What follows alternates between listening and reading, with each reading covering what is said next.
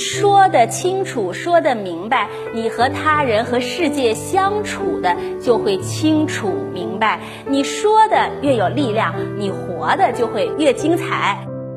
因为人和人非常的不一样，你喜欢的东西，别人不一定是喜欢的；你觉得无所谓的东西，可能恰恰是别人很在乎的。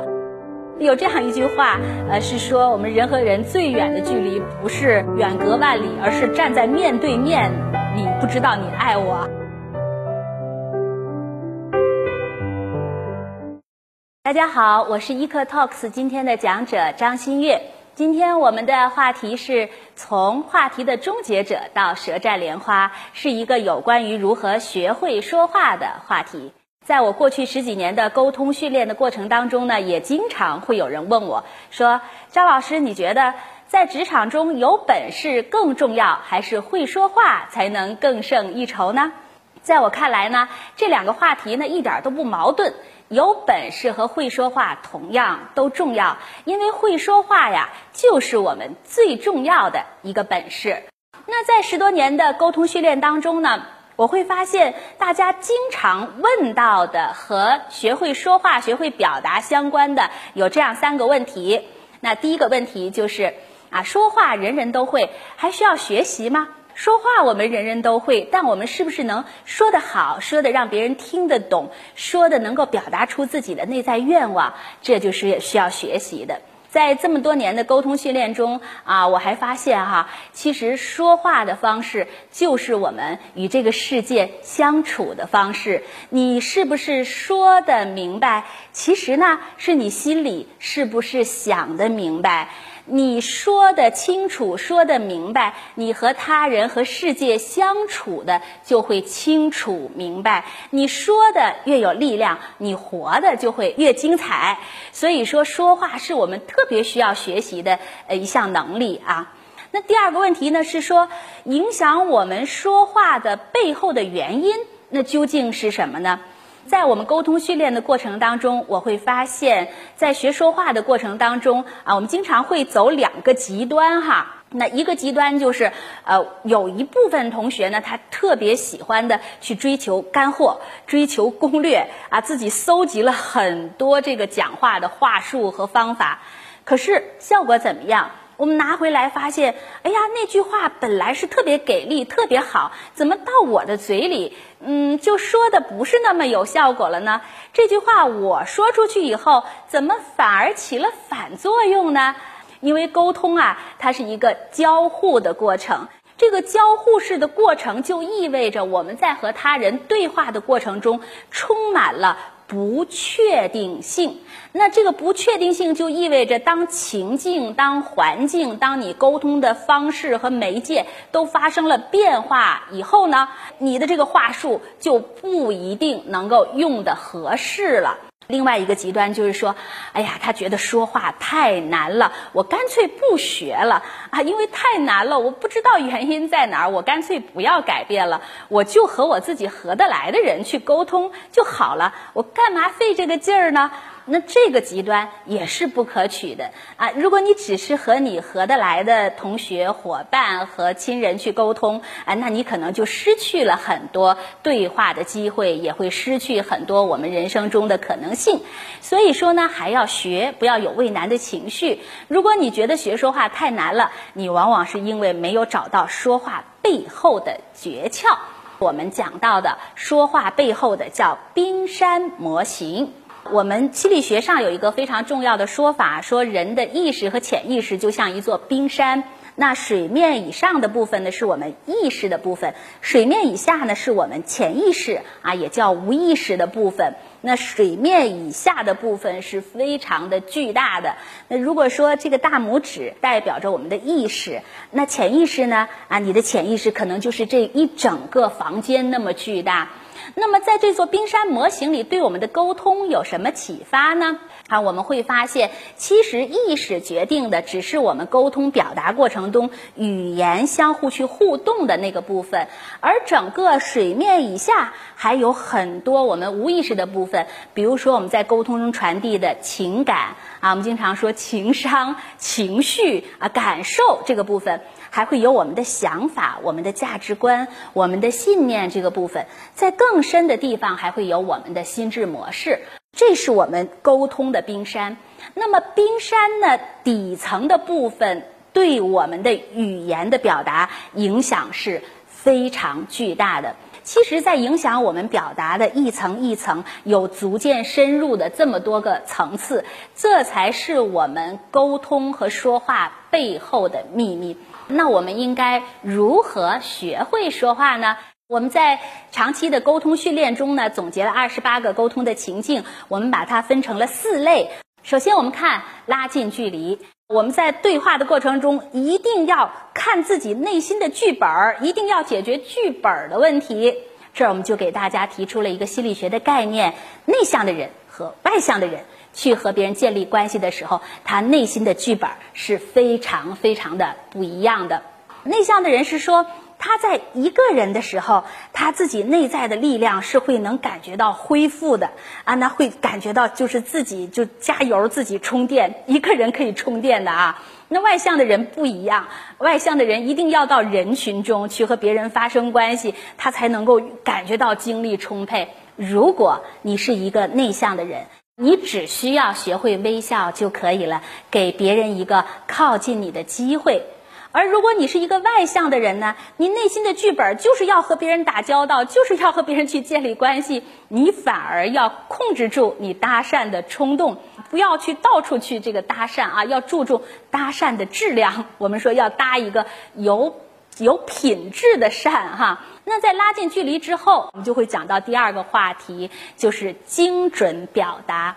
在表达的过程当中呢，很多时候我们表达的并不是非常精准的。我们内心想说的话，其实我们想了一堆的话，我们真的能够说出来，就已经损耗一部分了。有这样一句话，呃，是说我们人和人最远的距离不是远隔万里，而是站在面对面，你不知道你爱我哈。那如何去精准的表达？其实大家如果换一个思路，你就会发现，其实啊，你说话让别人听懂，啊，其实就是提高了自己的沟通效率，也就是节约了自己的沟通时间，也能够让你的愿望更快的被别人知道，更容易的去实现。所以啊，我们练习这个说话精准，让别人能够听懂的本领，其实是为了自己好。如果说学会说话有一条核心的心法，如果你只让我推荐一条心法的话，我觉得就是这条，就是提升对方的满意度。你会发现在沟通中，如果你学会了提升对方的满意度，你的沟通会变得越来越顺畅。而且呢，哎，你会发现你的人际关系变得越来越和谐，然后你的沟通会越来越有效率，哎，你的沟通成本会越来越低，你变得越来越受欢迎啊，那又何乐而不为呢？第三个部分是说，我们要知己解彼，我们要更能够去啊了解和懂得别人哈，去去了解和体谅他人。啊，这个部分我们的核心的中心思想是什么？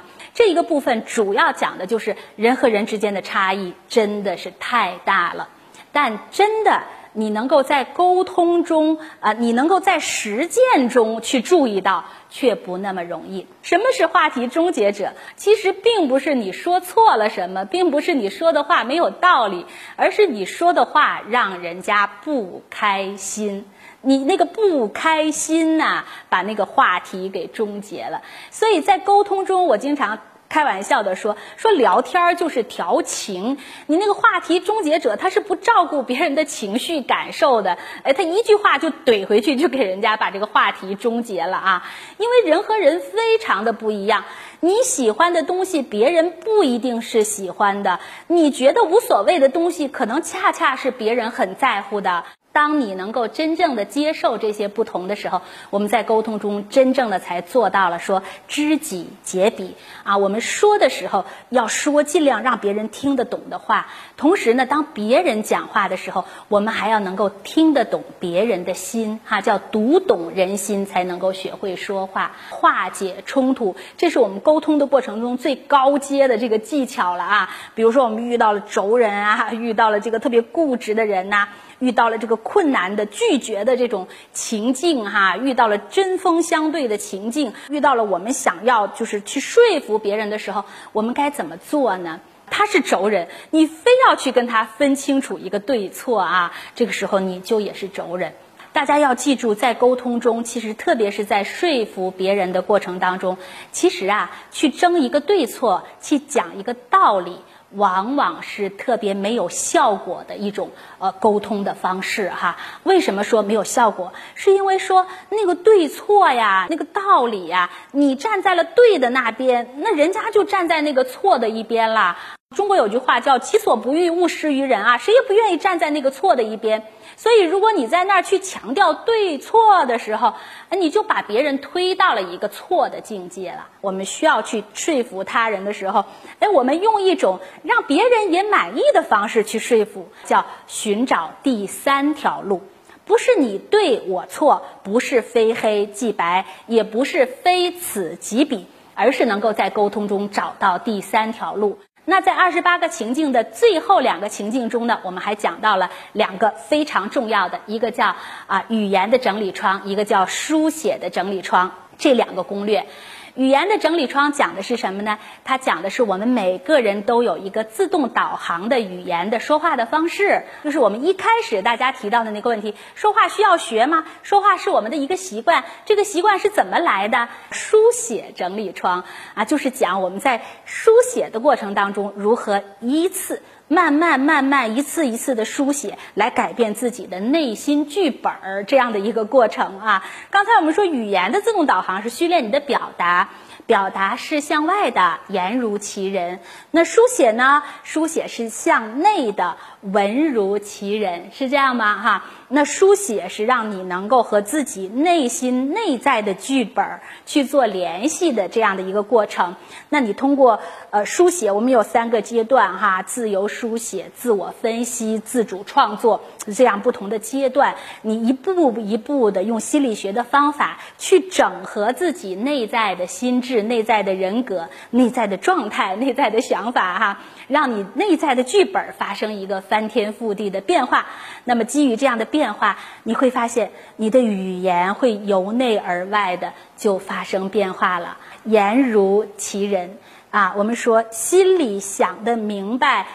心明眼亮啊，心里是明白的，眼睛才是亮的。同时，你就要有人心才有妙口，你心里面是有仁爱的，你那个嘴巴说出来的话才是非常的美妙的。所以，书写的过程是我们向内去整合内在剧本的这个理论啊。我做了十几年的沟通系列了哈，呃，我搜集到的这二十八个情境，就好像我漫步在海岸线上捡起的一枚枚贝壳一样。